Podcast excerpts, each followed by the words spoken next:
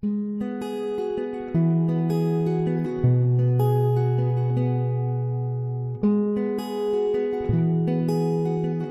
Hope Church.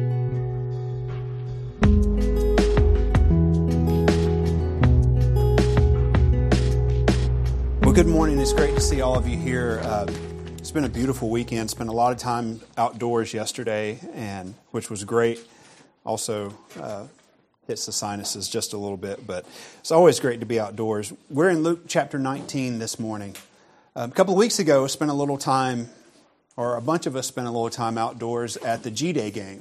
Uh, had close to 93,000 people there, depending on who you listen to. Um, I had the privilege of sitting up in one of the suites with a bunch of our faculty from our college because it's a lot cheaper to get up there during the G Day game than it is during a regular game. So they uh, they let somebody like me hang out with them. But it was game day is always a huge event here in town, and even G Day on a on a special year like this, where we've got a new coach and a lot of excitement. It's uh, an exciting time. And one of the things they did this year for G Day that they normally only do on game days is they had the dog walk. Now, if you've never been to a game, if you've never seen this, the buses that carry the football players come down Lumpkin and stop right there by the Tate Center and the dining hall that's across the way there. And usually the players rock the bus to where they feel like they're about to fall over or they look like they're about to fall over. Um, and then the players come out, and from the bus at Lumpkin all the way into the stadium is just this line of people on both sides. There's the marching band, there are the cheerleaders, and, and even like once you get into the stadium, there's a whole nother line of people. There were like some kids that were there for some reason. So the I, I don't know. I mean, I'm sure they did something great. They were in some sports league or something, and so they got to be out on the field as the the, the team came through. So they come all the way through, and the band's playing. It's all this excitement, and then um, and then even like right at the start of the game, the the band and the cheerleaders are on the field, and the players run out of the locker room. There's smoke and everything. It's this big production. Um, there's a lot of history in things like that. Uh, if you look in our history books and you look at maybe old movies and things like that, it's a lot like the ancient political and religious processionals that we see in history books and that we see in these movies. Uh, they would be done for military victories, or uh, probably the most common one that we may be familiar with is the Roman triumph, that after a general had won a battle, he would put in a formal request to have uh, this type of ceremony for him as he would come marching back into town. And so it was a big deal. It would be when a, when a dignitary came. And even today, we see this in parades or uh, even in weddings. Virtually every wedding has some type of processional and then a recessional where the people stand and there's music. Uh, it's, a, it's a big part. If you do a search for processional, 99% of the things you'll find are about weddings. Um, that's how important it is. So we come to this event in the life and ministry of Jesus that, that's really similar to a lot of that. So we're in Luke chapter 19, starting in verse 28. So, Luke 19, starting at verse 28. After he had said these things, he was going on ahead, ascending to Jerusalem.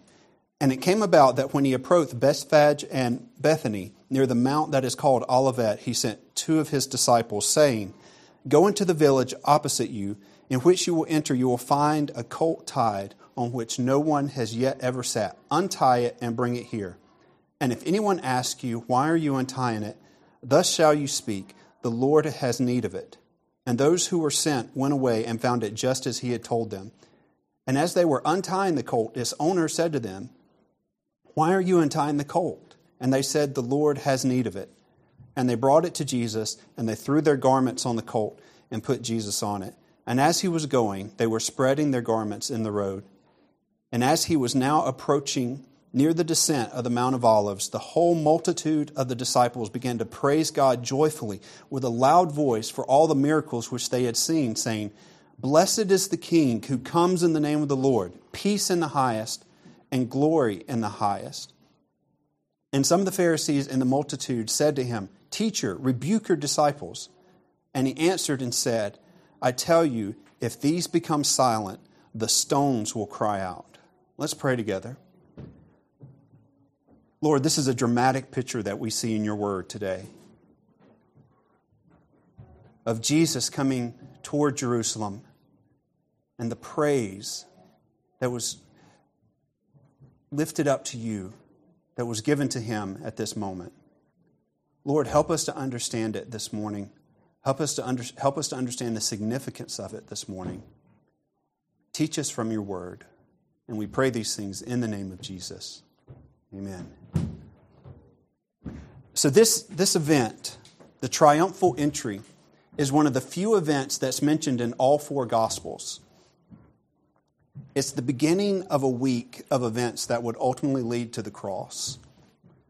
In verse 28, it says that he was ascending to Jerusalem, or, or, you might have going up to Jerusalem.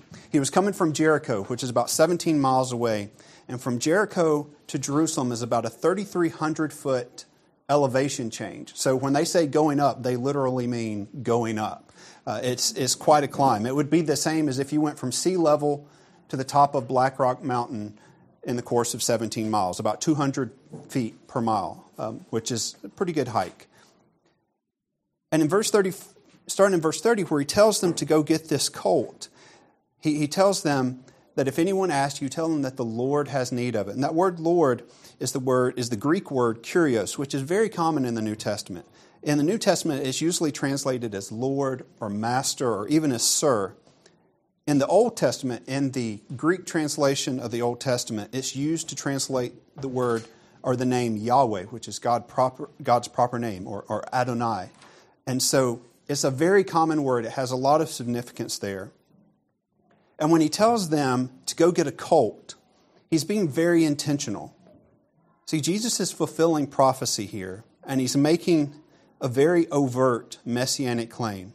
Back in Zechariah chapter 9, verse 9, it reads, Rejoice greatly, O daughter of Zion. Shout in triumph, O daughter of Jerusalem.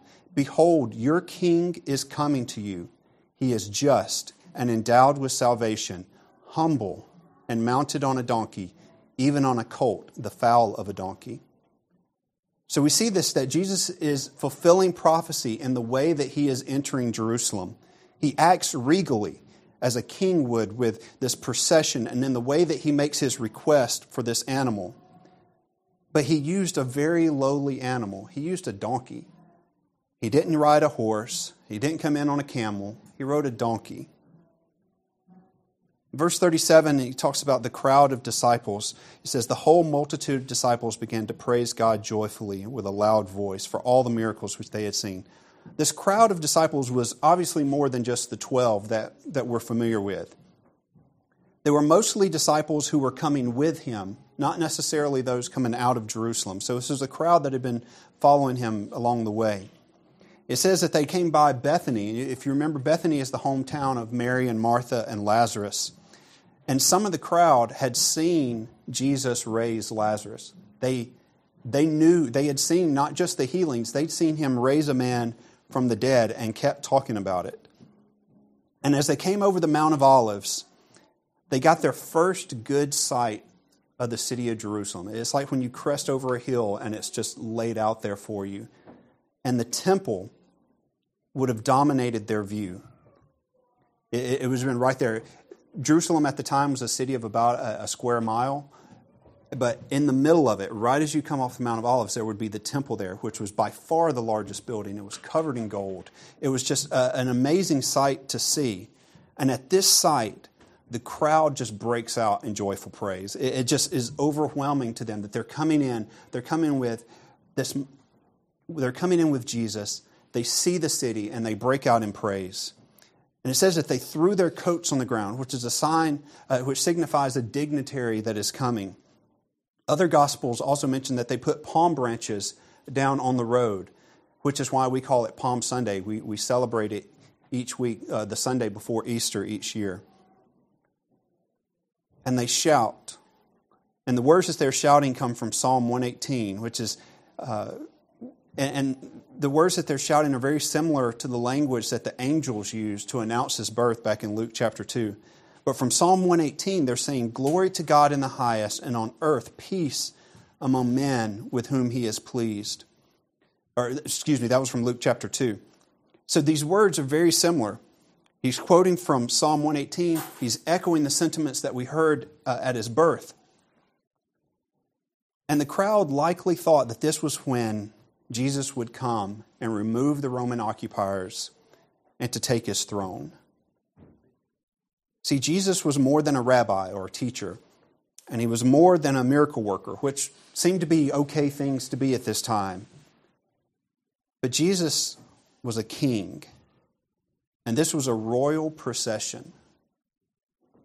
Jesus was a king, and this was a royal procession as he came into Jerusalem.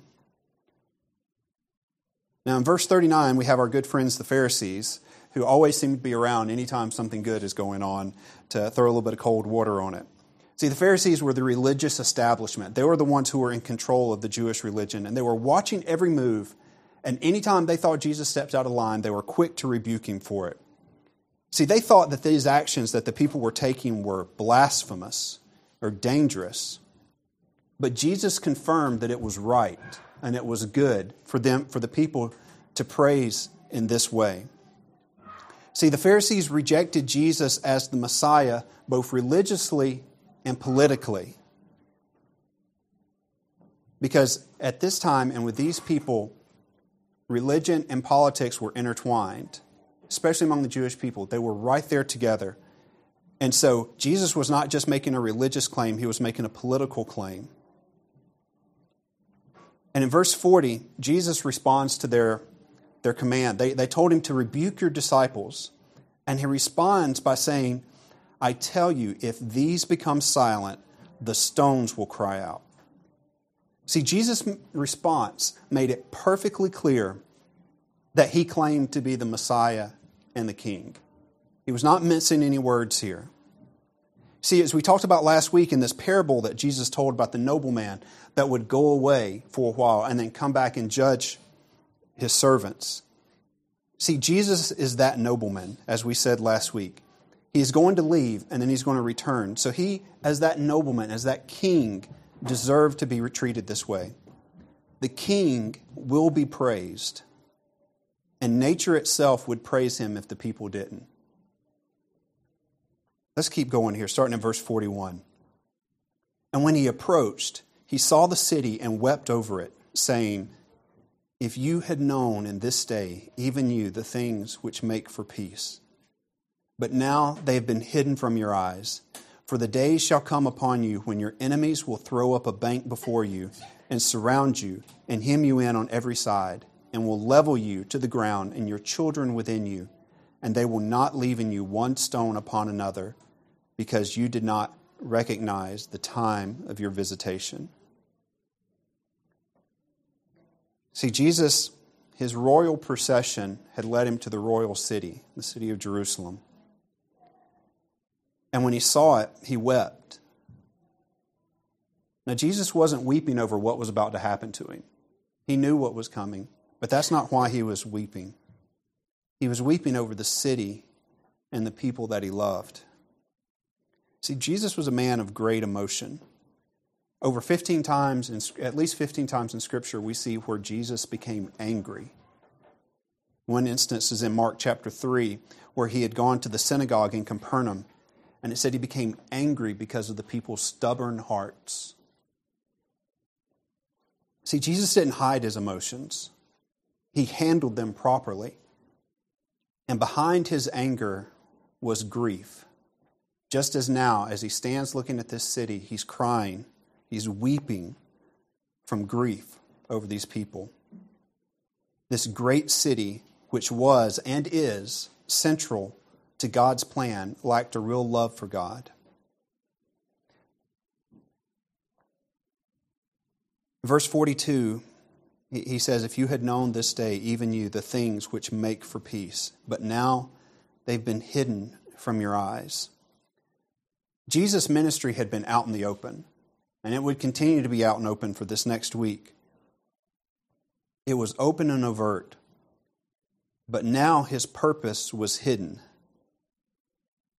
It's very similar to his parables, where he would tell a story and people would hear it, and then his disciples, like, hey, Jesus, uh, we have no idea what you were talking about there. And then he would go on to explain it. And he would say that these things have been hidden from them, but have been given to you. So he makes them clear to those he chooses to. And that, that kind of echoes what he says here, but now they have been hidden from your eyes. See, the people in this crowd were shouting peace, but the city didn't recognize the Prince of Peace. It says their minds and their hearts had been hardened. See, for centuries, the Jewish people had misused their religious position and authority. And now this privileged position would be removed. And 43 and 44 are, are pretty hard words, especially hearing them from Jesus. It says, For the days shall come upon you when your enemies will throw up a bank before you and surround you and hem you in on every side and, and will level you to the ground and your children within you, and they will not leave, one, leave you one stone upon another because you did not recognize the time of your visitation. See, Jesus is prophesying the destruction of Jerusalem that would happen some 40 years later. In AD 70, the city was just leveled. The temple was torn down. That's why there's no temple there today. If you go there, there's, there's the, the mount where the temple would be, but there's no temple there. It's never been rebuilt.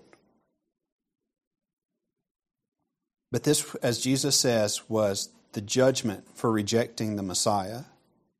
He says, Because you did not recognize the time of your visitation. See, eventually, destruction comes to those that reject the Messiah. Destruction comes to those that reject the Messiah. Let's keep reading. Verse 45. And he entered the temple and began to cast out those who were selling, saying to them, It is written, my house shall be a house of prayer, but you have made it a robber's den. And he was teaching daily in the temple, but the chief priests and the scribes and the leading men among the people were trying to destroy him. And they could not find anything that they might do, for all the people were hanging upon his words. So Jesus enters the city, enters the city of Jerusalem, and he goes straight to his palace, the temple. You know, it's like, well, the temple is not really a palace. Well, see, Herod's palace was for people. The temple was for God. It was God's house on earth. And this was not the first time that he had cleansed the temple. If you look at John chapter 2, at the beginning of Jesus' public ministry, he comes in and he cleans the temple, and it, accounts there that he had a scourge or a, a, basically a weapon that would be used as he was doing this, and he would throw over the tables. He was probably angry at that time, I think we can safely say.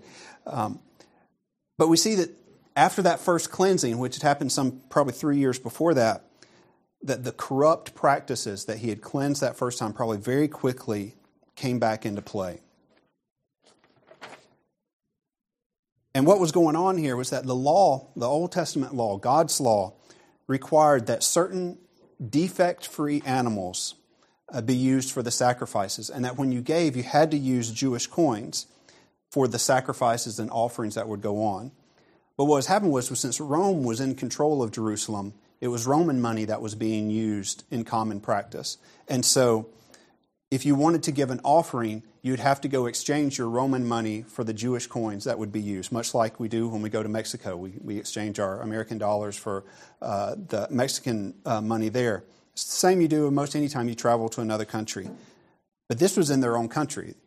This was their temple. And so, but to adhere to God's law, they had to do this. They had to exchange it for the, the right currency.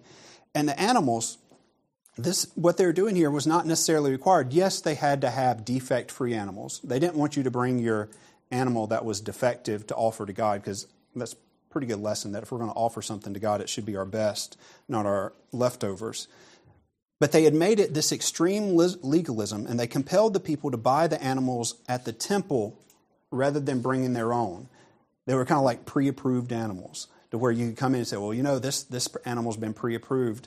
And you're like, okay, well, that could be a pretty good service. That'd be convenient. I don't have to haul a lamb all the way from my house. But what they were doing, they set up a monopoly. And if you know anything about economics, you know if you set up a monopoly, you can call you can charge exorbitant rates and just rob people blind. If there's only one place to get what you need, they can charge you basically whatever they want for it. And so that's what made this so wrong is that the people were using God's law for sordid gain and they were greatly hindering and taking advantage of true worshipers. And even worse, they were doing it in God's house. This wasn't like out on the street or at the mall. This was in God's house. When Jesus does this in verse 46, he's quoting, he says, It is written, and my house shall be a house of prayer, but you have made it a robber's den. And he's, refer, he's quoting and referring to two places in the Old Testament. In Isaiah 56 is the first quote, and then in Jeremiah 7.11 is the, the, the note about the robber's den. And he says this, and they're, and they're basically the same words that he says the first time that he cleansed the temple, because it's the same reference, it's the same idea. He was angry that commerce had replaced conversation with God. Commerce had replaced conversation with God. And Jesus calls this criminal. He calls them robbers. Jesus talks about money a lot. I went back and you know, we've been going through Luke this, this school year. So I went back and looked, and I found approximately 20 references to money in Luke's gospel. We'll run through these quickly. In chapter 6, Jesus says, If somebody takes your coat, give them your shirt as well. And he says to give to anyone who asks. And if something is taken from you, don't take it back. In chapter 7, he gives the parable of two debtors, where one is forgiven a small amount and one is forgiven a large amount. And he says, Which one will love the master more, the one that was forgiven the small amount or the large amount? Which I think we all understand the one who was forgiven the large amount. In chapter 8, it talks about women who were financially supporting Jesus' ministry out of their own means, the money that they had. In chapter 9, he sends his 12 disciples out and he tells them to take no money with them. In chapter 10, he says that gospel workers are worthy of financial support and he honors the generosity of the Good Samaritan. In chapter 11, he condemns the Pharisees for their precise legalistic tithing but evil hearts. They were doing the things they were supposed to do financially, but in their hearts they were evil. It was all for show. In chapter 12, he tells his followers to not covet other people's possessions and to not worry about food and clothing. He says God will take care of you in that. It's not something that we should worry about. In chapter 14, he says, Don't invite rich dinner guests who can pay you back. Invite the poor who can't pay you back anything. And he says that it's wise to count the cost before starting something. In chapter 15, he gives the parable of the woman's lost coin and how she sweeps up her whole house trying to find it and the rejoicing that's there when she does find it. Chapter 16, he talks about the unrighteous manager, manager who, when, when he found out that he was going to get fired, he reduced all of his master's, the debts that all of uh, these people owed his master so that after he gets fired, they would be nice to him and maybe give him a place to stay and something to eat. He also, in chapter 16, tells the story of the rich man and Lazarus, who both died, and how their fortunes had, had really been reversed at that. Chapter 18, he talks about the, the rich young ruler, which we've talked about. And earlier in chapter 19, that we looked at last week, we saw the story of Zacchaeus, who said that he would give half of all he had to the poor and he would repay anyone that he had defrauded. And we also see in the, in the parable of the nobleman, which I mentioned earlier, that he's going to judge his servants on how they invested his resources. Looking ahead to chapter 20, Jesus affirms paying taxes, which I think most of us would prefer that he had answered differently. Um, it's like, but this is what he said. In chapter 21, we'll see how he points out a widow's gift that she gives in the offering saying that she gave more than all others because out of her poverty she gave all she had to live on. And in chapter 22, Judas gets paid to betray Jesus. And we see elsewhere in the Gospels that Judas stole money that was given to support Jesus' ministry. He was the one that carried the money, and he would take out of there what he wanted. See, our attitude towards money and possessions reflects how, or even if, our lives are really being led by Jesus. But to the temple, you have to wonder Jesus has come in, he's cleansed the temple, even though just before it he had said this temple was going to be torn down, that the city would be destroyed. So you have to wonder why bother clean, cleansing the temple if it was to be destroyed, as he had just said it would be. In the other Gospels, his disciples remember what's in Psalm 69, where it says, The zeal for your house has consumed me, and the reproaches of those who reproach you have fallen on me. See, that word zeal is not one that we particularly use a whole lot, but it talks about great energy or enthusiasm in pursuit of a cause or objective or objective. So his zeal for God's house, for his house, is what drove him. And it's what drove his anger at what was going on. Because at this point in history, the temple was the proper place of worship, which I think sometimes on this side of the cross, sometimes on this side of all the events of the book of Acts, that we forget that. But at this point in time, the temple was the right place to worship. It was God's house on earth. Now, this was going to change soon. As Jesus had already told the woman at the well, he said, who, who asked him to, law, to, to jump into the political or the religious debate at the time. You know, they said the Samaritans we worship at this mountain, but you Jews worship in Jerusalem. Which one is it? Trying to get him on the record for what was the right place to worship. And Jesus told her, An hour is coming when you will not worship at this mountain and you won't worship at Jerusalem. Because the Father is looking for people who will worship him in spirit and in truth. And he was referring to is after Jesus had been crucified, after he had raised from the dead, after he served on, uh, he ministered on earth for another period of time, and then he ascended into heaven. After that, the Holy Spirit came. We have what we call the day of Pentecost, where the Holy Spirit came down. And for all believers now, when a person accepts Jesus as their Savior, they receive the Holy Spirit then. But that hadn't happened yet. The temple was still central to worship the proper worship of God. In verse 47, it says, And he was teaching daily in the temple. The king, Jesus, had temporarily reclaimed his home, and he was using the cleansed temple as his classroom. So we have a bit of a standoff here in verse 48 or starting in verse 47. But the chief priests and the scribes and the leading men among the people were trying to destroy him, and they could not find anything that they might do, for all the people were hanging upon his words. So we have a bit of a standoff here. It's a tense situation. But everyone's a little bit afraid to make a move because of what may happen. Because you had Jesus and his followers and the people who were listening to him, this audience that was fascinated with every word that came out of his mouth on one side. But then you had the Pharisees and the other religious leaders on the other side who wanted to do something, but they knew they couldn't make a move right now because they feared the people and they feared what might happen if they made a move. But they also feared Rome. Rome was occupying the, the country at the time, and they feared a few different things. One, they feared what the response would be if word got out that there's a man claiming to be the king of the Jews that was not part of the plan.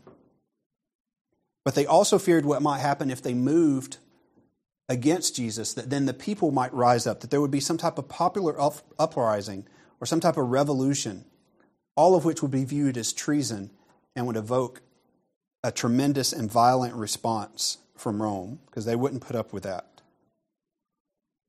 So we have this standoff here, and we'll see in the coming weeks how it's resolved. But what we have to draw from this today are a few things. Jesus was determined to cleanse the temple, but we have to ask ourselves why. And we talked about that, that his zeal for the house of God, he says, For the zeal for your house has consumed me, and the reproaches of those who reproach you have fallen on me. So we understand that.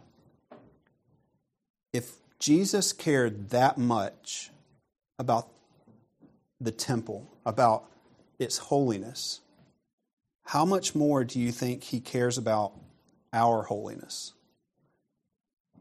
In 1 Corinthians chapter 6, we see that our bodies are a temple of the Holy Spirit. That after the day of Pentecost, the Holy Spirit comes and dwells inside believers.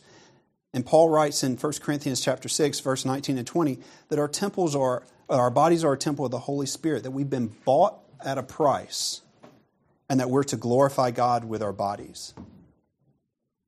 In 1 Corinthians chapter 12, he says, Now you, and he's referring to the church as a whole, he says, Now you are Christ's body and individually members of it. So not only are we the temple of the Holy Spirit, we as a church are Christ's body, and individually we're members of it. And then a few different places in Scripture, we see this concept that the church is the bride of Christ.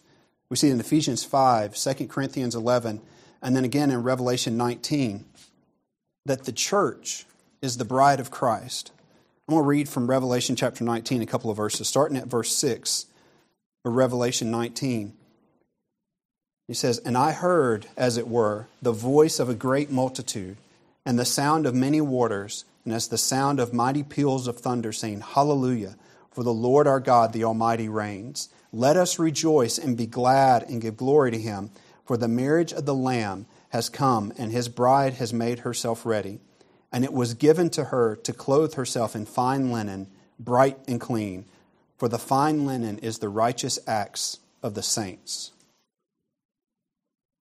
And your, your translation may have the righteous deeds of the holy ones or something along those lines. So we see here that as believers, we are the temple of the Holy Spirit. We are the body of Christ and we are his bride. I don't have time to go into the whole idea of the bride of Christ. That would might be another sermon in itself. But we see here if we are his temple, if we are his body, if we are his bride, our holiness, our righteousness is obviously very important to him. When Jesus first entered Jerusalem, he came on a donkey. He came in a way that was royal, but he was also humble in that. But when he returns, it will be on a white horse and in power. I'm going to continue reading from Revelation 19, starting in verse 11. He says, And I saw heaven opened, and behold, a white horse, and he who sat upon it is called faithful and true and in righteousness he judges and wages war. And his eyes are a flame of fire, and upon his head are many diadems, and he has a name written upon him which no one knows except himself. And he is clothed with a robe dipped in blood, and his name is called the Word of God. And the armies which are in heaven, clothed in fine linen, white and clean, were following him on white horses. And from his mouth comes a sharp sword, so that with it he may smite the nations and he will rule them with a rod of iron, and he treads the winepress of the fierce wrath of God and the, All, the Almighty. And on his robe and on his thigh he has a name written King of Kings and Lord of Lords. That's a powerful image of Jesus. And it's an image that we often don't think about. It's not the fair skinned, blue eyed Jesus that we might see in artwork or on TVs and movies. It's a Jesus that looks pretty dangerous and pretty intense. But that's Jesus. That will be who he is and how he is portrayed when he returns. This first time that he came, he came in humbleness. He was still a king, he was still the Messiah, but it was in a it was in humbleness. He came to suffer for us. But when he returns, just as that nobleman in the parable we looked at last week, he's coming back to judge. The same Jesus. So we have to ask ourselves that when we look at Jesus, when we, we try to figure out who he is, what he means to us, we have to ask are we trying to make Jesus fit the image and the ideas that we have for him, what, what we want him to be? Or Will we let him be who he really is and accept him for who he really is? As we read here, the King of Kings and the Lord of Lords.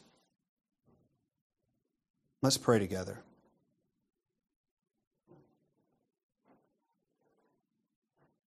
Lord, we acknowledge this morning that you are the King, that you are our Lord.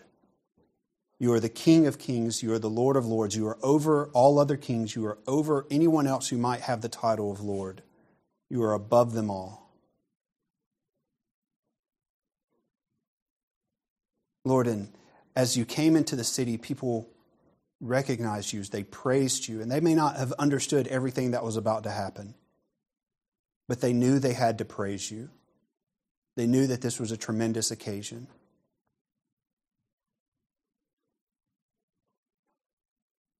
Lord, as we see your zeal for your house, the place that people had, were supposed to come and pray to you, to hear from you, to offer their sacrifices and their offerings, and the zeal and the anger when you saw that that place had been abused and misused, and your desire to set things right. Lord, may we recognize that same zeal, that same desire for each one of our lives the grief that it causes you when we don't follow you, when we don't accept who you are, when we reject the things that you have for us. Lord, I pray that each one of us here today would see you for who you really are, as best as our human minds and hearts can understand it. That you are a holy God who one day will return to judge. But in your love, in your compassion for us, you came in the most humble way possible to teach us who you are. That you are a God of love and compassion, and to give us the opportunity to follow you, to pay the price that we couldn't pay on our own. Lord, we love you. We pray that you would work these things things in the name